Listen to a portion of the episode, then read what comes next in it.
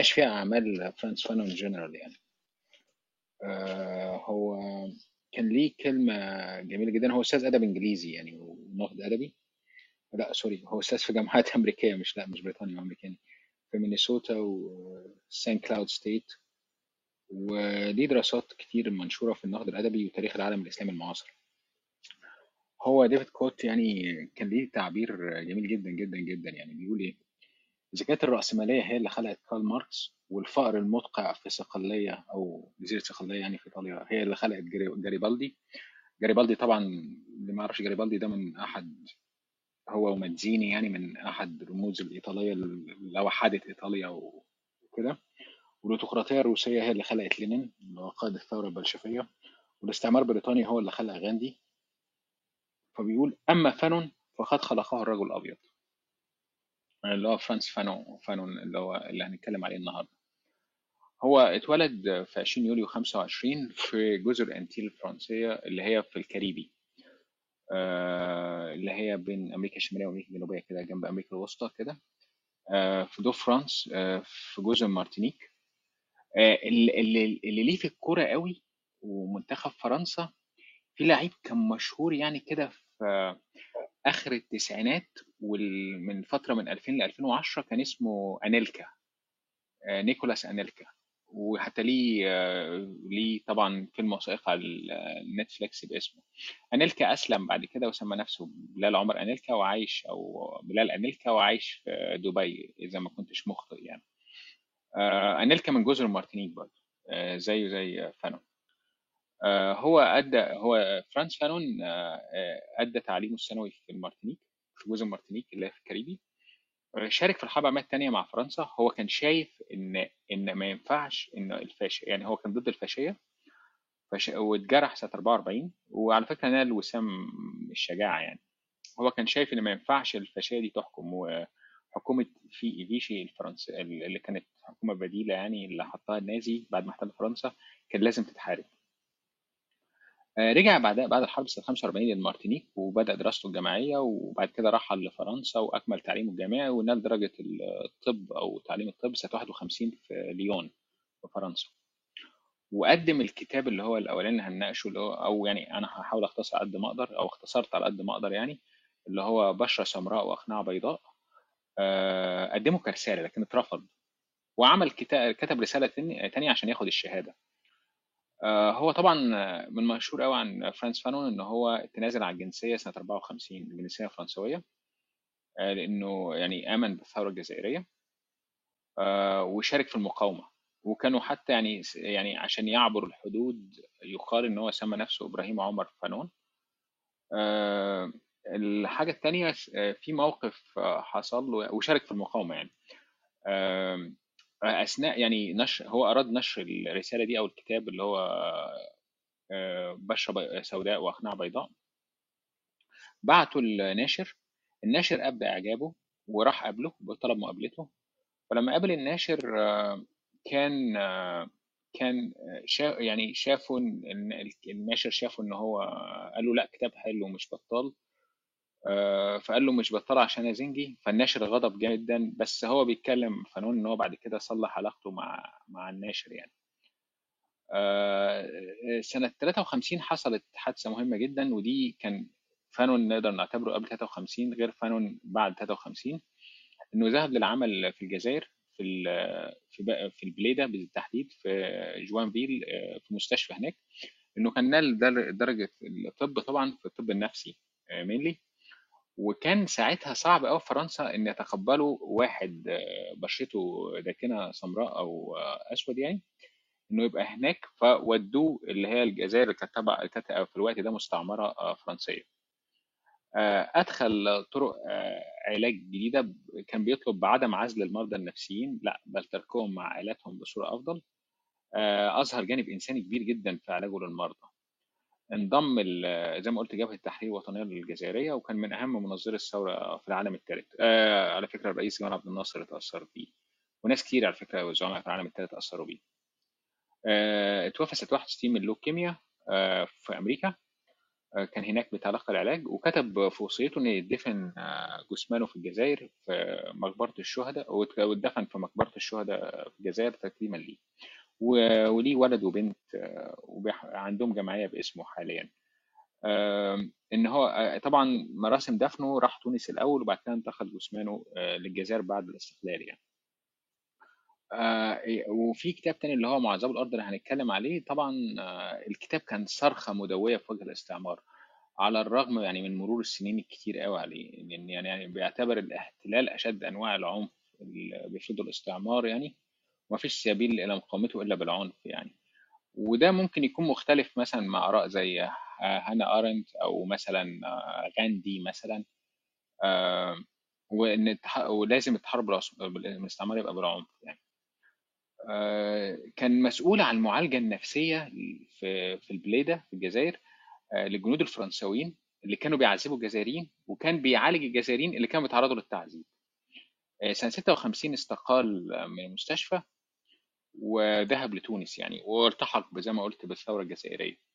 هو يعني كان بيقسم الناس للثلاثة المستعمر اللي هو الأبيض والساكن الأصلي اللي هو بيبقى مثلا ساكن محلي مثلا سواء في الجزائر بيبقى المواطنين الجزائريين عاديين سواء عرب أو أمازيغ أو في المارتينيك مثلا آه، أو المستعمرات الفرنسوية والساكن الأصلي المثقف اللي هو إيه بقى ده بقى اللي هو بيبقى مثقف أكتر فبالتالي ال- بياخد حظ من التعليم كده ف يعني بيبقى طبقة ثالثة يعني طبقة في النص بين المستعمر الأبيض وبين الساكن الأصلي. آه، في كده يعني همر على biography صغير كده. يعني سنة 25 هو اتولد في جزيرة الأن- الأنتيل اللي هو تبع دراسته بعد كده في جزر مارتينيك في فرنسا. سنة 44 تطوع في الجيش الفرنسي وخدم في أوروبا وبعد انتهاء الحرب درس الطب وعلم النفس في جامعة ليون.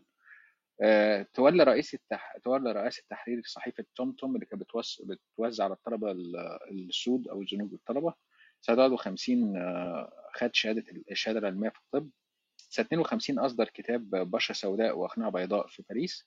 سنة 53 اتجوز. هو على فكرة اتجوز واحدة آه، فرنسوية بيضاء. آه، وقع عليه الاختيار سنة 53 آه، ليشغل مركز رئيس دائرة الطب النفساني في مستشفى البليدة جوان فيل بالجزائر. أتمنى أكون بنطق الاسم صح جوان فيل أنا يعني أعتقد إن هو صح. سنة 54 اندلعت نيران الثورة الجزائرية ودي كانت حادثة يعني مهمة جدا لأن فانون بعد الجزائر غير فانون قبل الجزائر. وعلى فكرة ز- يعني لما كان إسلام بيقول كان في room من رومين أو كده هي كتير قوي الحتة بتاعت المغرب والجزائر وتونس بتغير كتير قوي في الشخصيات الأوروبية. ودي حاجة ملاحظة كتير يعني لو كنا اتكلمنا على مراد هوفمان أو غيرهم كانت الجزائر نقطة تحول في حياته برضه. برضه فرانس فانون الجزائر كانت نقطة تحول في حياته. آه، سنة س- من 54 56 استقال بقى من آه، المستشفى في الجزائر بعد اللي شافه يعني وحضر آه، 56 أول مؤتمر للكتاب والفنانين السود في باريس. آه، تولى الاشتراك في تحرير صحيفة المجاهد الناطقة بلسان جبهة التحرير الجزائرية واللي كانت تصدر في, تونس. سنة 75 ل 8 سنة 57 58 sorry حضر المؤتمر الأفريقي في باماكو آه، لعاصمة مالي وكوتونو عاصمة بنين. سنة 59 آه، اتصاب بجروح آه، بالغة يعني آه، لما انفجر لغم على الحدود الجزائرية المغربية. وسنة 59 أصدر كتاب اللي هو السنة الخامسة من الثورة الجزائرية وده أصدر في باريس. سنة 60 اختير سفير للحكومة الجزائرية المؤقتة في غانا. وسافر في رحلة لمالي عشان كان بيشوف إمكانية فتح طرق جنوبية لتموين الثوار في الجزائر يعني. ونجا من محاولة فرنسية لاختطافه سنة 60 أصيب بال- باللوكيميا. آه، هو سرطان الدم وتوجه بعد كده الاتحاد السوفيتي للعلاج. سنة 61 أظهر كتاب آه، أصدر كتاب معذبو الأرض Wretched of the Earth في باريس. سنة آه، وسنة 61 وقبل الطباعة يعني ما شافوش هو توفى في المستشفى في واشنطن ودفن في الجزائر. وسنة 62 آه، طبعا كان آه، آه، استقلال الجزائر آه، اللي هو ما شافوش برضه. وسنة 64 آه، نشر كتابه في سبيل الثورة الأفريقية وده كتاب ملهم جدا جدا جدا تأثر بيه كتير قوي. مثلا واحد زي الدكتور علي شريعتي اللي اتكلمنا عليه قبل كده في room في room اللي هي الربيع العربي اللي هو ثورة بلا ثوار لو لو تفتكر يعني هو يوم 11 فبراير اتكلمنا عن الموضوع ده. فده كده biography بسيط آه، لفرانس فانون. آه، بشرة سوداء وأقنعة بيضاء هو تحليل نفسي ونقدي لعنصرية الرجل الأبيض بأمانة يعني. هو كان فرانس فانون قسم مجتمع المارتينيك أو الجزر اللي هي الكاريبي لثلاث أنواع ثلاث أنواع من البشر المستعمر الأبيض والسكان الأصليين أو الزنوج وفي اللي هي ال mulatto أو ال molasses اللي هو العسل الأسود العسل اللي هو بيبقى خليط يعني من التزاوج بين الأبيض والأفريقي. فالزنج دايما بيبص للرجل الأبيض على إنه السيد ولازم يتعلم لغه لغته. وكل ما يتقن اللغة بيقرب أكتر من عالم الرجل الأبيض. أو عالم الأبيض. وقسم حتى المتحدثين باللغة للي هم آه، بيتكلموا اللي بيسموها ال pidgin language أو اللي هو يعرف شوية كلمات بس مفيش نحو مفيش تركيب جملة بتبقى كلمات بسيطة جدا. زي I go to school يعني ده بيقولها بالعافية أو كده لو عملناها بالإنجليزي يعني. أو أنا أرى أو مش بالعربي يعني اللي هو بيعرف كلمات بسيطة يعني بس ما بيعرفش يكون جملة يعني. اللغة الثانية اللي هي الكريول اللي هي اللغة الهجينة يعني بيستخدموا اللغات المحلية مع اللغة الفرنسية. الثالثه اللي هو اللي بيعرف فرنساوي بطلاقة أو بيبقى متعلم كويس بيتعلم كويس اللي هو بيسموه مثقفي السكان المحليين. وكان فانون بينتمي للطبقة دي إن هو كان بيتحدث الفرنسيه بطلاقة كأنه من أهل البلد. الرجل الأبيض كان دايما بينظر للرجل الأسود على إنه إنسان الغابة الحلقة بين الشمبانزي والإنسان. وعنده مستوى ذكاء قليل آه، شخصية inferior بمعنى أصح آه، وكان دايما فانون معجب أو دايما كان بيعيد قول ماركس يعني اللي هو لا يعني كان اللي هو طبعا هو ماركس كان ليه اللي هي الكلمة على الفلسفة بس فانون يعني حورها وقال ما ينفعش إن إحنا نفهم العالم لازم علينا تغييره. برضو في خلال الكتاب هو بيخش جوه نفسية الرجل الأسود والمرأة السوداء. يعني بيقول المرأة مثلا السوداء آه، حلمها إنها تتجوز رجل أبيض أشقر عشان تنتقل لعالمه. ومسألة الجواز من رجل من رجل أسود ده غير محبب ليها. و... و... وفي روايتين هو ناقشهم في الكتاب يعني بيناقشوا الموضوع ده يعني رواية الكاتبة تقريبا واخدة اسم مستعار اسمها مايوت كابيسيا أو كابوسيا حسب النطق بالفرنساوي شكله إزاي هي بتقول إن في الرواية دي إن في امرأة من جزر المارتينيك في الكاريبي إن كان في واحدة سوداء عرفت إن جدتها من أصول كندية بيضة. فقالت للناس أنا مش سوداء أنا مولاتو أنا اللي هو يعني خليط بين الأبيض وال... وال... وال... والأسود وإن أنا لازم أتجوز من راجل أبيض وفعلا اتجوزته. دي دي في الرواية. الرواية الثانية لنيني كاتب أفريقي اللي هو عبد الله ساجي. نيني دي كانت مولاتو آه، اللي هي خليط وطلب طلب منها الزواج رجل أسود زنجي يعني. معلش هستخدم كلمة زنجي معناها كلمة عنصرية بس يعني للأسف يعني السياق يعني هنعدل الصوابع السياسية في الحتة دي. آه، فهي طلب الراجل منها زنجي إن هو يطلب منها الجواز حست بالإهانة وفي الآخر القصة اتجوزت راجل أبيض. آه، ريني ماران كتب رواية عن رجل اسود راجل أسود مثقف عايش في فرنسا حب امرأة فرنسية وحبته ووافقت عليه إن هو يتجوزها بس على شرط إنه يبص لنفسه إن هو أبيض. طول إن هو يبص يعني لنفسه إنه يتعامل كأنه أبيض. بس هو لقى نفسه إن هو مش عارف يعمل كده وإن هو هيفضل أسود وما قدر وما قدرش يتخلص من تاريخه. دي كلها قصص وروايات بت بت بت يعني بت بت يعني بتوضح ال ال الحتة ال ال الاستعمار بيزرع الدنيا اللي بتتزرع جوه السود تجاه البيض. كان حتى بيقول في المارتينيك مثلا كنا بنتفرج في السينما مثلا كان آه، إزاي مثلا إن البيض مثلا بيحاربوا قوى الشر اللي هم السود اللي هو آه، قبائل الزولو مثلا في أفريقيا أو كده. فهو حتى بيحكي والموضوع ده مش المرأة بس طلع الرجل الأسود نفس الحكاية مثلا. فهو بيقول مثلا الرجل اللي هو بيجي من مارتينيك أول ما بيوصل لفرنسا عن طريق البحر مثلا ميناء لوهافر بيروح آه، بالدعارة ليتذوق مثلا طعم المرأة البيضاء. وعشان مثلا يتمسك أو يعني يعني يتواصل مع المدن مع الكرامة مثلا واللي هو ما تمثله الأبيض تجاهه. ودي كانت في صفحة 63 في الكتاب يعني. آه، جدير بالذكر إن مالكوم إكس مثلا كان ضد فكرة إن الزنجي عنده ولع بالمرأة البيضاء. كان ضد الفكرة دي. لكن رفيقه يعني دربه في السجن ألدريدج كليفر صديقه يعني كان بيعترف إن هو متلهف على المرأة البيضاء. متلهف على المرأة البيضاء.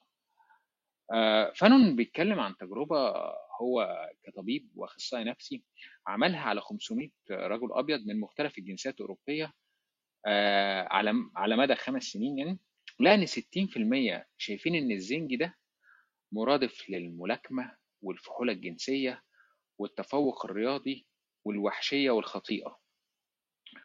وهو بيرد بيقول الفحولة الجنسية دي ملهاش أساس علمي ودي مث أو أسطورة. بس ما هو بيفسرها إن الأمر آه، إن هو بي... الرجل الزنج يعني بيعوض عجزه من الناحيه اللي هو عجزه في ال... إن هو inferior يعني من الناحيه الاقتصادية والاجتماعية بالجنس أو الرياضة. ويتبنى في الآخر نظريا إن هو متفوق رياضيا أو جنسيا على الرجل الأبيض.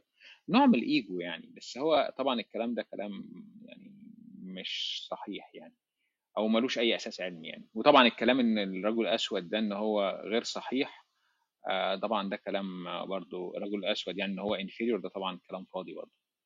وكان بيقول بيتكلم على موقف حصل له أثناء الامتحانات إن هو كان دايما الطالب بيختار يعني ورق كده زي قرعة ويختار ورقة والممتحن آه، بيسأله في الورقة دي.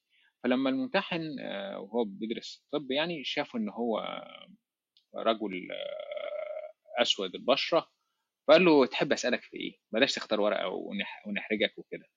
فراح فانون راح أختار ورقة على طول وقال له اتفضل اسألني في الورقة دي يعني. فهو بيقول دايما البيت بيعاملونا كأننا أطفال أو كده يعني. they don't take them seriously يعني. هو كان بيقارن برضو بين اللي حصل لليهود اللي عانوا تاريخيا من ما يسمى معاداة السامية وإن هم كانوا عنصر خارجي عن الأوروبيين أو النخبة البيضاء.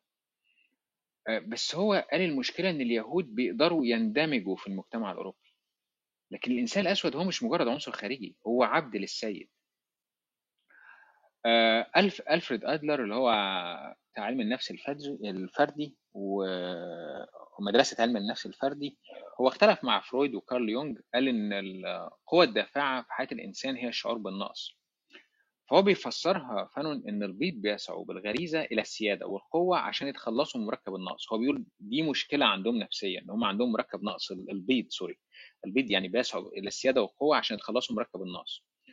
وفي دراسة لبحث فرنساوي اللي هو أومانوني آه، عملها على شعب مدغشقر قال إن برضو نظر إن إن إن المفتاح لإدارة يعني المفتاح السيكولوجي لإدارة الشعوب المحتلة هي إن أنت تخلق التبعية. على طول عايزين يبقوا زي المستعمر أو الأبيض المستعمر الأبيض. فبيولد بيولد عندهم عقدة نقص. هو عقدة النقص دي موجودة من ناحيتين من ناحية الرجل الابيض اللي هو آه، عايز يسعى للسيادة والقوة عشان يتخلص من مركب النقص. والرجل الأسود أو الإنسان الأسود عايز يتخلص من عقدة النقص من لونه إن هو عايز يبقى آه، عايز يبقى آه، مع عايز يوصل للرجل الابيض ده حلمه. كان في سنة 52 فانو كان شغال وبيكرس مجهوده على المساواة بين الأبيض والأسود والاتحاد بينهم. بس هو يعني هو اتصدم إن هو إن إن هو ما فيش أمل إن هو يبقى رجل أبيض لأن هو بشرته سمراء. وكان شرح جيمس بالدوين وده إنجليزي في كتاب اللي هو الحريق في المرة القادمة صفحة 16 كتاب الصدر سنه 65 يعني قال قال لا تحاول أن تكون أبيض لأنهم لن يقبلوك. آه، فهي اختصار اختصار يعني هو بيتكلم على عقدة النقص اللي لدى أصحاب البشر البيضاء بفرض السيادة والقوة لأن غريزة عندهم عقدة مركب النقص اللي عندهم وفي نفس الوقت أصحاب البشرة البيضاء أصحاب البشرة السمراء سوري إن هم عندهم عقدة نقص إن هم عايزين يبقوا بيض. المرحلة الحاجة الثانية اللي أخش عليها بقى اللي هي الجزائر. آه، بعد ما فرنسا اتهزمت آه، في ما يسمى بالهند الصينية فيتنام وكمبوديا ولاوس آه، وكان أشهرها معركة ديان بيان ديان بيان فو اللي اتهزموا فيها وخرجت من المغرب وتونس. الاستعمار الفرنساوي غير إنه مختلف. آه، طبعا كان استعمار استيطاني في الجزائر.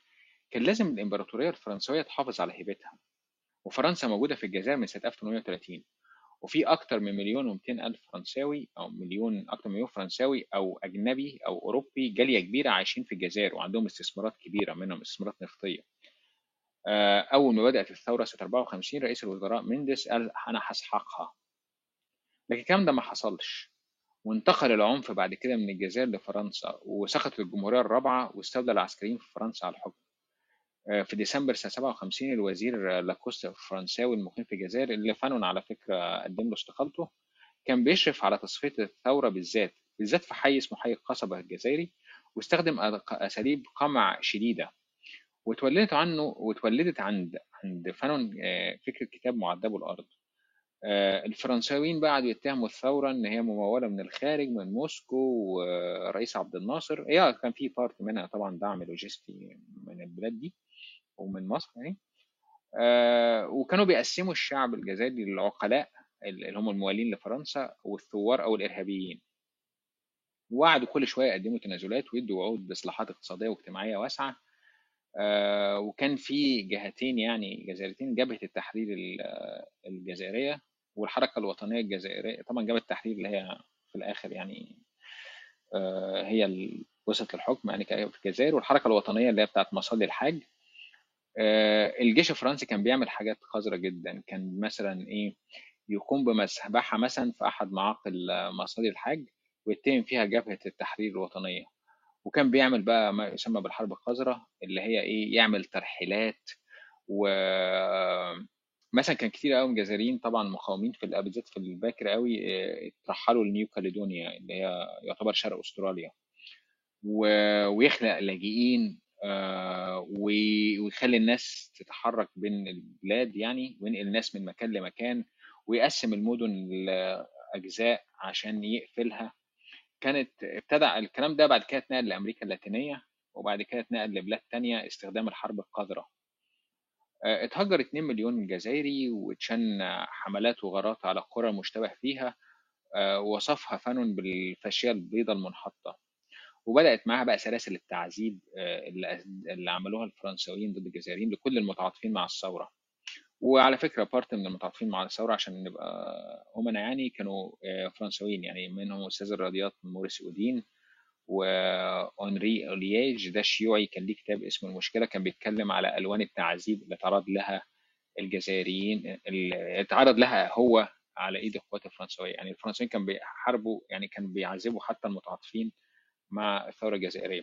والطلبة الجزائريين أو الجاليه الجزائريه في فرنسا في الوقت ده كانوا بيشوفوا برضه ألوان التعذيب لتضامنهم مع الثورة الجزائرية وإن أي محامي كان بيدافع عنه كان بيتعرض للإرهاب والتضييق.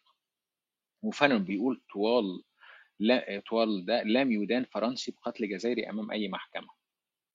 الصدمة الفن إن الاطباء الفرنسويين كانوا بيشرفوا على عمليات التعذيب وألوان التعذيب اللي كان بيشوفها يعني كان وده مخالف للقسم بتاعهم.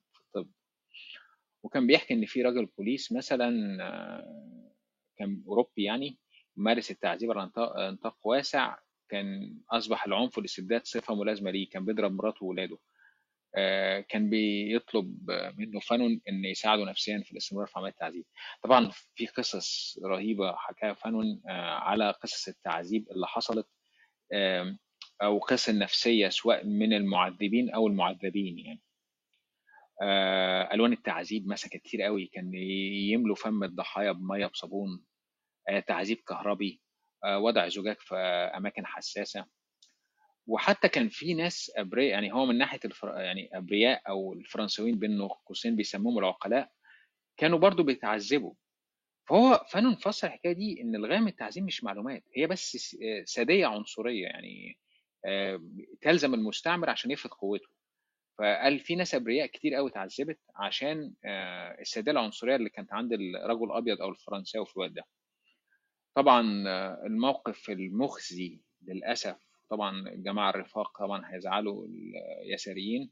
موقف اليسار الفرنسي والحزب الشيوعي الفرنسي اللي كان بيساندوا ملايين الفلاحين والعلماء والعمال سوري.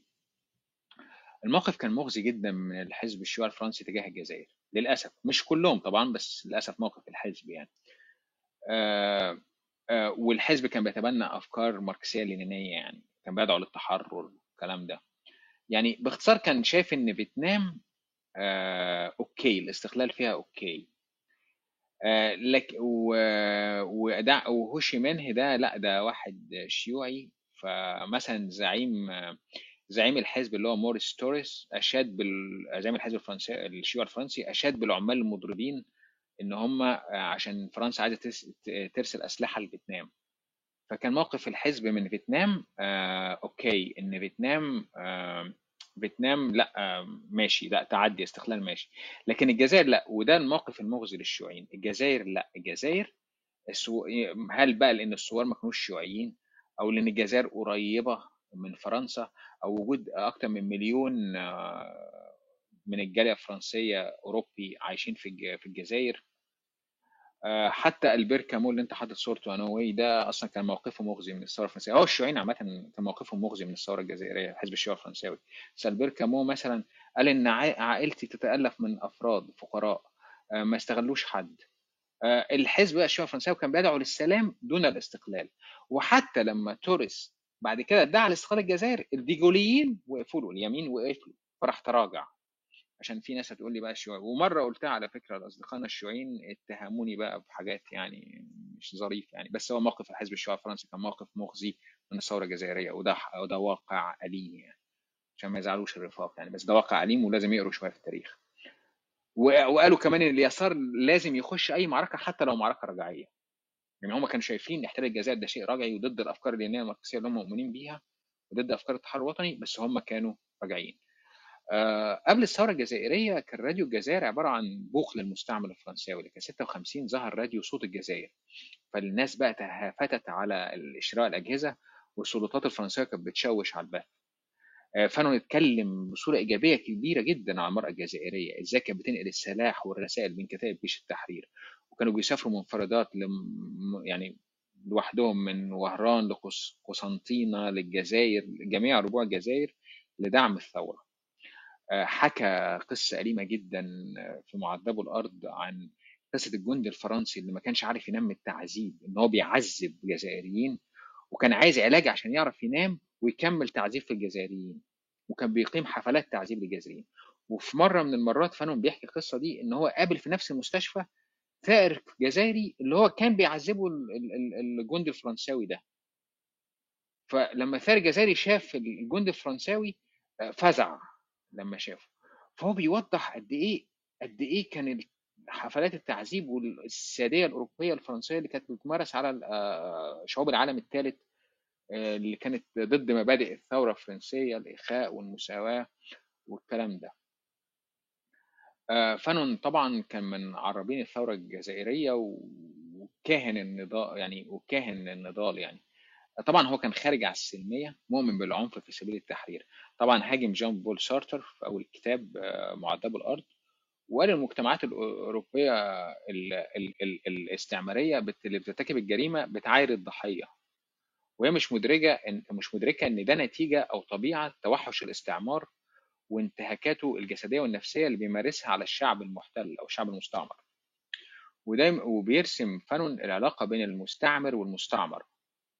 وكان بيخطط إزاي نحافظ على الثورة من تلاعب الاستعمار والنخب المحلية اللي هي المثقفين المحليين اللي اللي شرحتها في أول الطبق أول أول الروم. وبيكشف لنا ال- الحقيقة المؤلمة إن الاستعمار بيستبدل الاحتلال المباشر العسكري المباشر اللي تكلفته تبقى غالية.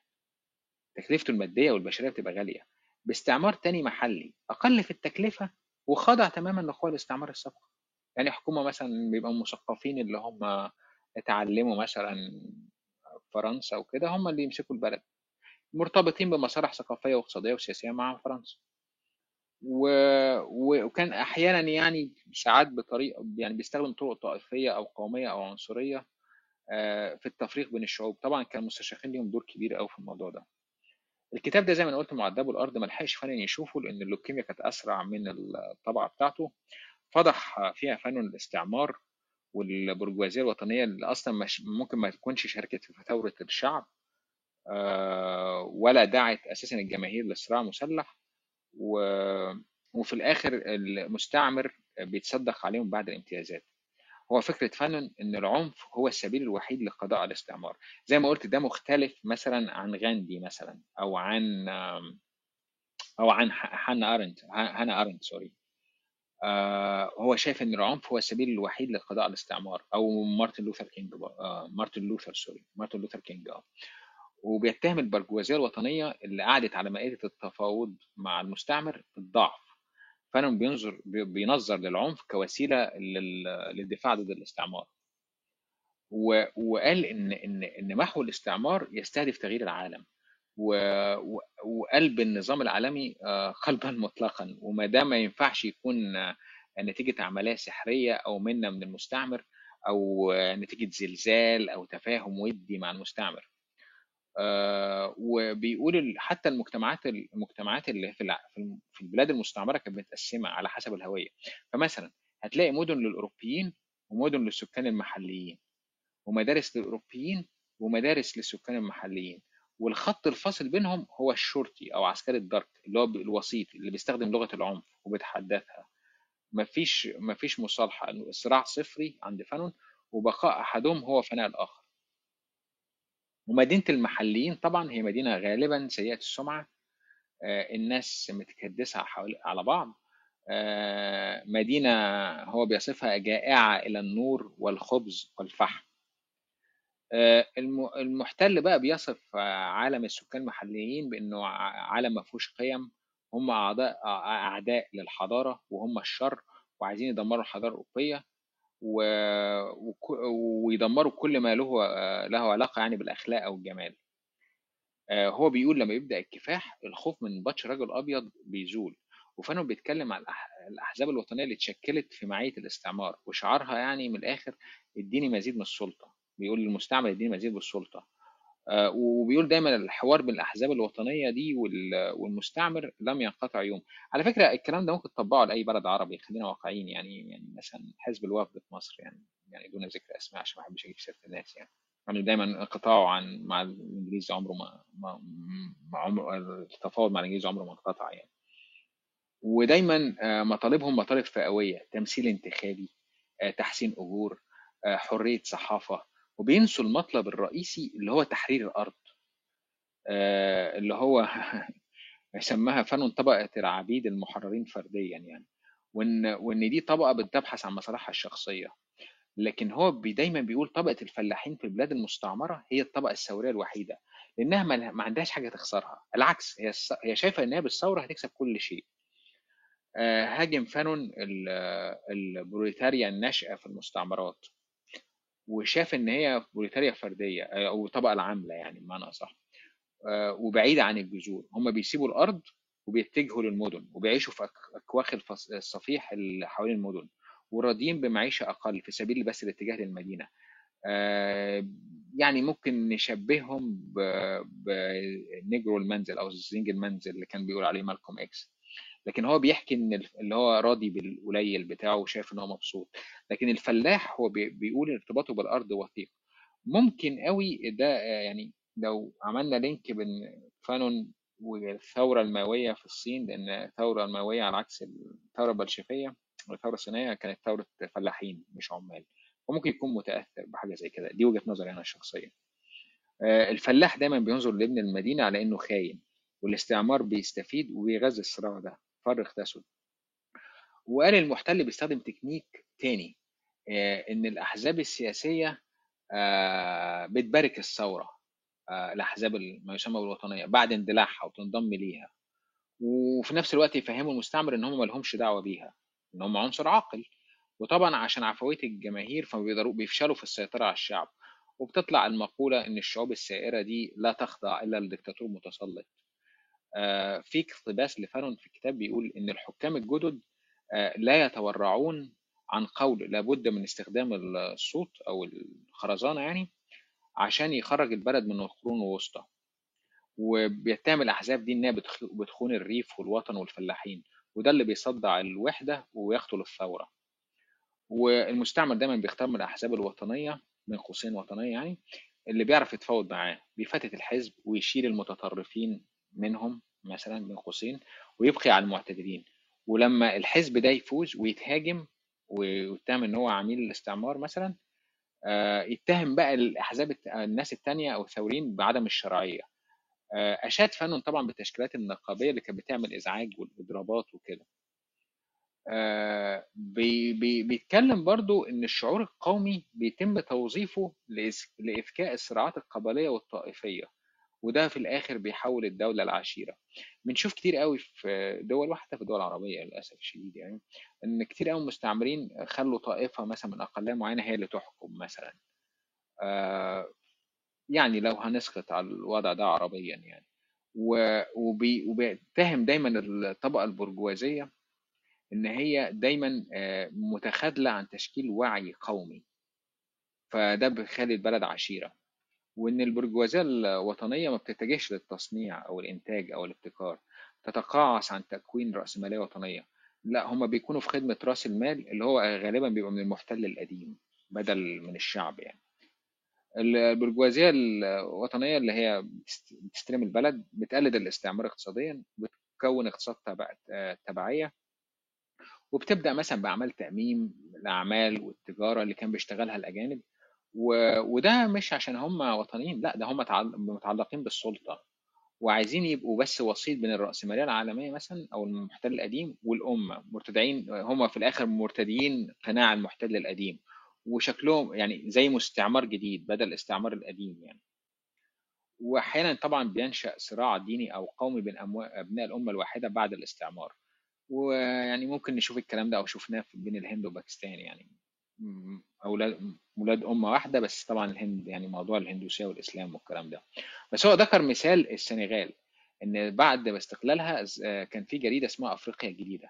آه، كان كل أسبوع بتعبر عن كرهها للإسلام والعرب بين قوسين اللبنانيين لأن كان اللبنانيين مسيطرين على جزء من التجارة في السنغال. ودايما بيذكروا السنغاليين ما يسموه بالغزو العربي اللي كان قبل الغزو الأوروبي وإن هم حطموا إمبراطورية زنجية عظيمة. وبيقول دايما بينشأ في نظام برلماني فاسد في البلد الجديد. آه، ما بيقتسمش أرباح الحرية مع الشعب. لا بيحافظ على مصالح مصالحه ومصالح المستعمر القديم. وبيتحول الاقتصاد كله زي ما قلت للتبعية للمستعمر القديم.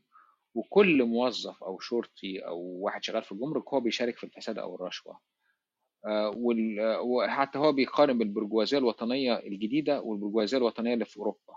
هل يعني بتدي حاجة حاجة من الرخاء اللي زي البرجوازية الوطنية اللي في أوروبا بس لأ لأ البرجوازية الوطنية اللي بتتكون في البلاد الجديدة دي بتبقى فئة محتكرة. المستعمر أو المحتل بيغرس في السكان الأصليين إن هو جاي عشان ينتشلهم من النور. سوري ينتشلهم للنور. وإن رحيله هيرجعهم للهمجية والوحشية وإن أفريقيا دي قارة ملعونة يسكنها الوباء والخرافات والتعصب وأكل لحوم البشر. ولابد من التحرر من خل... يعني هو كان بيتكلم بيقول إن هو لابد من التحرر من الخلفيه الاستعمارية عن طريق تشكيل ثقافة وطنية قومية ناضجة واعيه بالحريات وأول حاجة نبذ أوروبا ورجل أبيض. وفي الآخر فانون بصفته طبيب نفسي بيوضح مساوئ الاستعمار وإن هو بيشوه الهوية والإرادة للسكان الأصليين. آه، بيحصل ليهم تفتت واضطراب نفسي بيحولهم أحيانا لمجرمين وبيوضح تأثير العنف على النفس البشرية. وإن التحرر من الاستعمار التحرر العسكري من الاستعمار مش معناه إن أنت اتحررت من الكولونيالية أو الهيمنة إن بعد كده بيظهر مستعمر جديد. آه، باختصار شديد المستعمر بيقسم البلد أو لمستحل يعني بيقسمها زي ما قلنا البيض والسكان أصليين ومن خلال الشرطة والعنف آه، بيأكد على تفوقه. والعنف شرط وكلام فانو إن العنف شرط رئيسي لإنهاء الاستعمار. المستعمر بيشكل أحزاب سياسية من المثقفين ورجال الأعمال ويتجاهل الريف والعمال. الثورة الحقيقية اللي فانون بيقولها بيقودها الناس اللي بتتبنى العنف. النخب الحضرية والعمال والمقاتلين والريفيين بعد الاستقلال المفروض إن هم يجتمعوا عشان يشكلوا أمة لكن للأسف الأمة دي لا تتماسك بعد الاستقلال. لأن رجال الاعمال والطبقة المثقفة بيرثوا آه، المحتل وبيعيدوا خلق الأوضاع الاستعمارية. آه، فانون بيقول الحل إن إحنا ندعو تثقيف الناس في جميع أنحاء البلاد عشان يجتمعوا سوا ليناقشوا مستقبل البلد الجديد المستقل. آه، آه، وبيتكلم إن الثقافة دي جزء كبير جدا من النضال ضد الاستعمار. آه، كلامه الأخير إن الاستعمار بيسيب أثر نفسي في المستعمر والمستعمر. واضطرابات ما بعد الصدمة دي كل اللي اتعرض للتعذيب بتجيله يعني. أنا آسف على الإطالة لو طولت بس أنا حاولت أختصر على قد ما أقدر يعني. فأنا كده خلصت يعني. أنا أدعو الناس طبعا لقراية الكتاب وممكن ننزل الكتاب على قناة التليجرام يعني. آه، الكتابين يعني معذبو الأرض أو معذبو الأرض أو بشرة سوداء آه، Thank you.